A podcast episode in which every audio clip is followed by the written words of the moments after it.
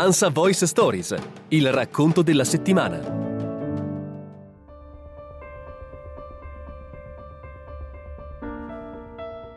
In Italia ci sono posti straordinari dove la storia la puoi davvero toccare con mano. Luoghi incredibili come Pompeio Ercolano, per fare un esempio, dove la suggestione di vicinanza con l'antico è davvero fortissima. Noi giriamo per quelle stanze e non importa che siano riccamente affrescate o poverissime, ci sembra quasi di rivederle ancora abitate. Ma adesso pensate all'emozione unica di calarvi in una storia altrettanto lontana e di fare le stesse cose nello stesso posto, oggi come duemila anni fa.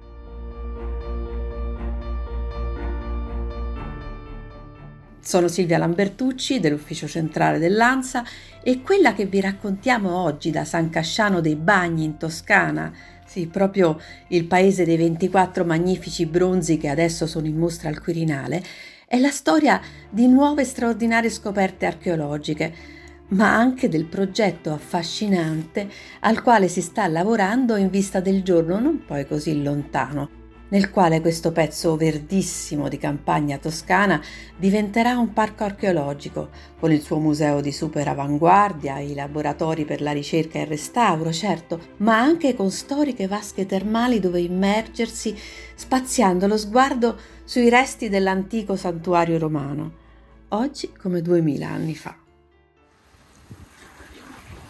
Ok, piano piano, no, no, senza, senza rusciarlo. Fermo, eh. fermo, fermo, stasera. Fermo, un secondo. Ecco qua. È il suo busto rotto.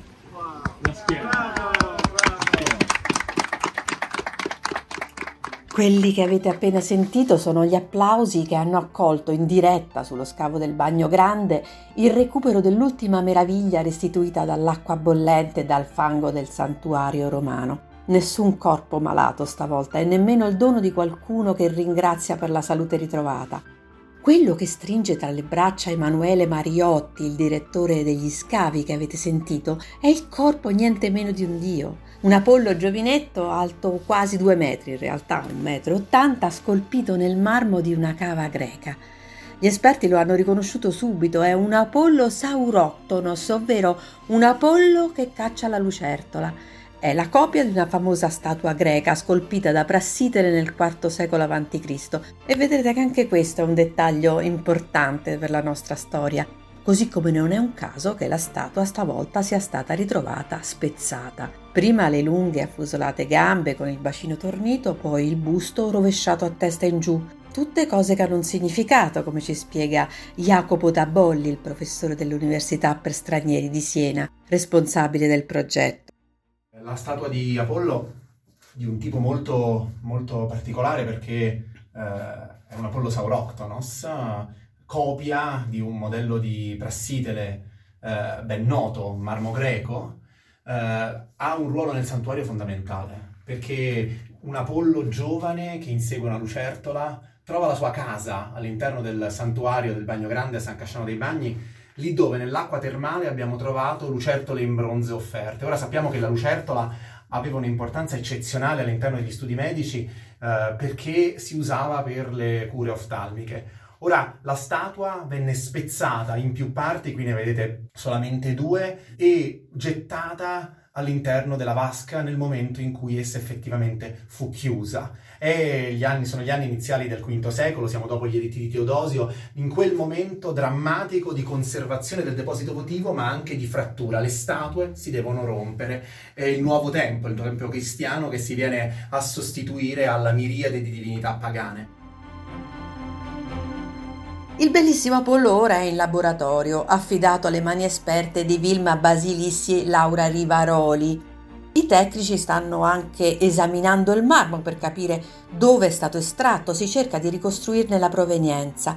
Di certo la fattura è magnifica, questa statua, ha sottolineato vedendola anche il direttore generale di archeologia del Ministero, Luigi Larocca, testimonia una volta di più che questo santuario toscano era frequentato dai ceti sociali più vari e anche se era lontano da Roma, eh, arrivavano qui anche esponenti dell'aristocrazia romana, come era stato prima per l'aristocrazia etrusca. quello che è certo è che riportare all'asciutto il giovane Apollo è stato per gli archeologi un'emozione davvero davvero grande. Una delle, delle, cose più impressionanti nello scavo, indipendentemente dalle difficoltà di carattere tecnico, è stato che mentre l'anno scorso, durante lo scavo delle statue in bronzo, effettivamente all'interno del fango eh, non si è avuto la percezione del calore delle statue. Perché poi effettivamente, ehm, immaginate le fusioni delle statue in bronzo a temperature altissime, in realtà con una temperatura dell'acqua a circa 40 gradi non è che variano particolarmente. Quando invece studenti e studentesse hanno estratto eh, insieme ai collaboratori sullo scavo le parti della statua di, di Apollo, l'impressione è stata di trovarsi di fronte a un corpo caldo. Spesso si critica l'emozione della scoperta, l'emozione dell'archeologia. Ecco, effettivamente trovarsi di fronte a un marmo eccezionale di Apollo che insegue la lucertola e che esce da un'acqua calda a 37-38 gradi è stata un'esperienza corporea molto particolare. Ma non è solo l'Apollo la sorpresa di questa campagna di scavi, un altro tesoro era incastonato, pensate, in uno dei muri perimetrali del santuario. È un blocco di travertino con un'iscrizione rarissima, perfettamente bilingue, da una parte in latino, dall'altra in etrusco, come fosse oggi italiano-inglese per intenderci. Si tratta di un donario, un blocco di travertino che faceva da base ad una serie di statuine, di oggetti in bronzo offerta in dono alla divinità è in travertino ed è caratterizzato da un elemento eccezionale, un'iscrizione bilingue che celebra la fonte, la fonte sacra, la ragione stessa dell'esistenza del Tempio.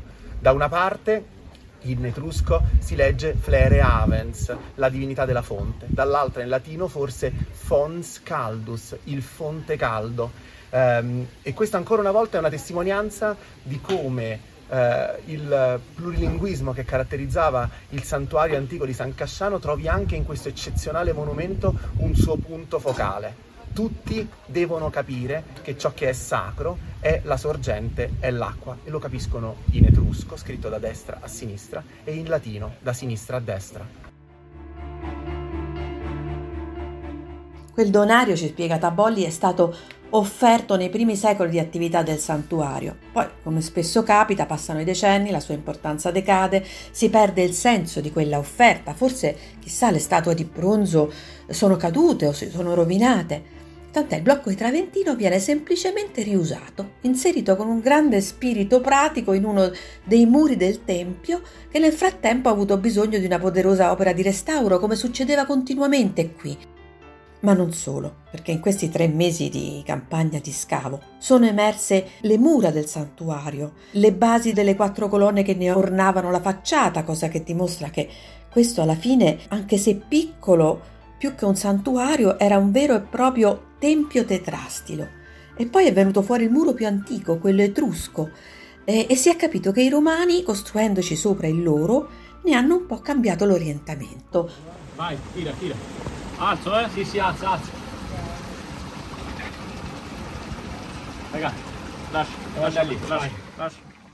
Fatto è che quest'anno, in attesa di avviare i lavori per tirare fuori la parte ancora sepolta della vasca sacra, l'interesse degli archeologi si è centrato su tutto quello che c'era intorno e passo dopo passo, intorno alla vasca, al tempio che per sette lunghi secoli hanno catalizzato le attese e le speranze di salute di un'umanità così varia, sono emersi le azioni del quotidiano, un brolicare di vita minuta che va dagli interventi continui degli operai chiamati ad aggiustare sempre quell'edificio bello e fragilissimo, era costruito sul fango di una sorgente che ancora oggi sputa acqua calda con la potenza di 30 litri al secondo, fatevene un'idea. E poi le azioni dei sacerdoti che amministravano i riti, i fedeli che qui non si potevano avvicinare più di tanto, ma che hanno lasciato altre offerte, più modeste, quasi sempre in terracotta, che letteralmente alla fine della vita del santuario tappezzavano questa parte di campagna e certamente anche il tempio dentro. E pensate, c'era anche un focolare che è stato trovato lì vicino al tempio, con il coltello ancora lì sui carboni e le offerte, persino un dono, un ciondolo gioiello, un delizioso piccolo pesciolino in cristallo di rocca.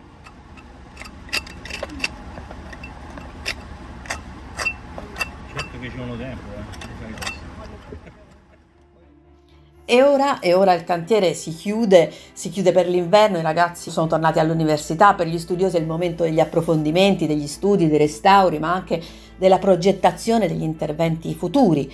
Si pensa eh, al museo, eh, al museo che nascerà dentro il centro storico di San Casciano dei Bagni, e il direttore generale musei del Ministero della Cultura Massimo Sanna eh, ci racconta che la progettazione dei restauri del palazzetto cinquecentesco che è stato appena comprato dal, dal Ministero sta già andando avanti, se ne occupano i tecnici del Ministero, sono sempre loro che si occuperanno dell'allestimento eh, che sarà super tecnologico, super all'avanguardia, multimediale, pieno di meraviglie. E poi certo si guarda all'orizzonte dei nuovi eh, scavi che ripartiranno come al solito in primavera, che torneranno a concentrarsi sulla vasca e per poi allargarsi alla ricerca degli altri edifici che dovevano comporre questo enorme santuario per la salute che probabilmente aveva le stanze per i sacerdoti, le stanze per accogliere i pazienti, le stanze dove si facevano le operazioni, oltre alle piscine termali eh, dove i pazienti si, si bagnavano allora.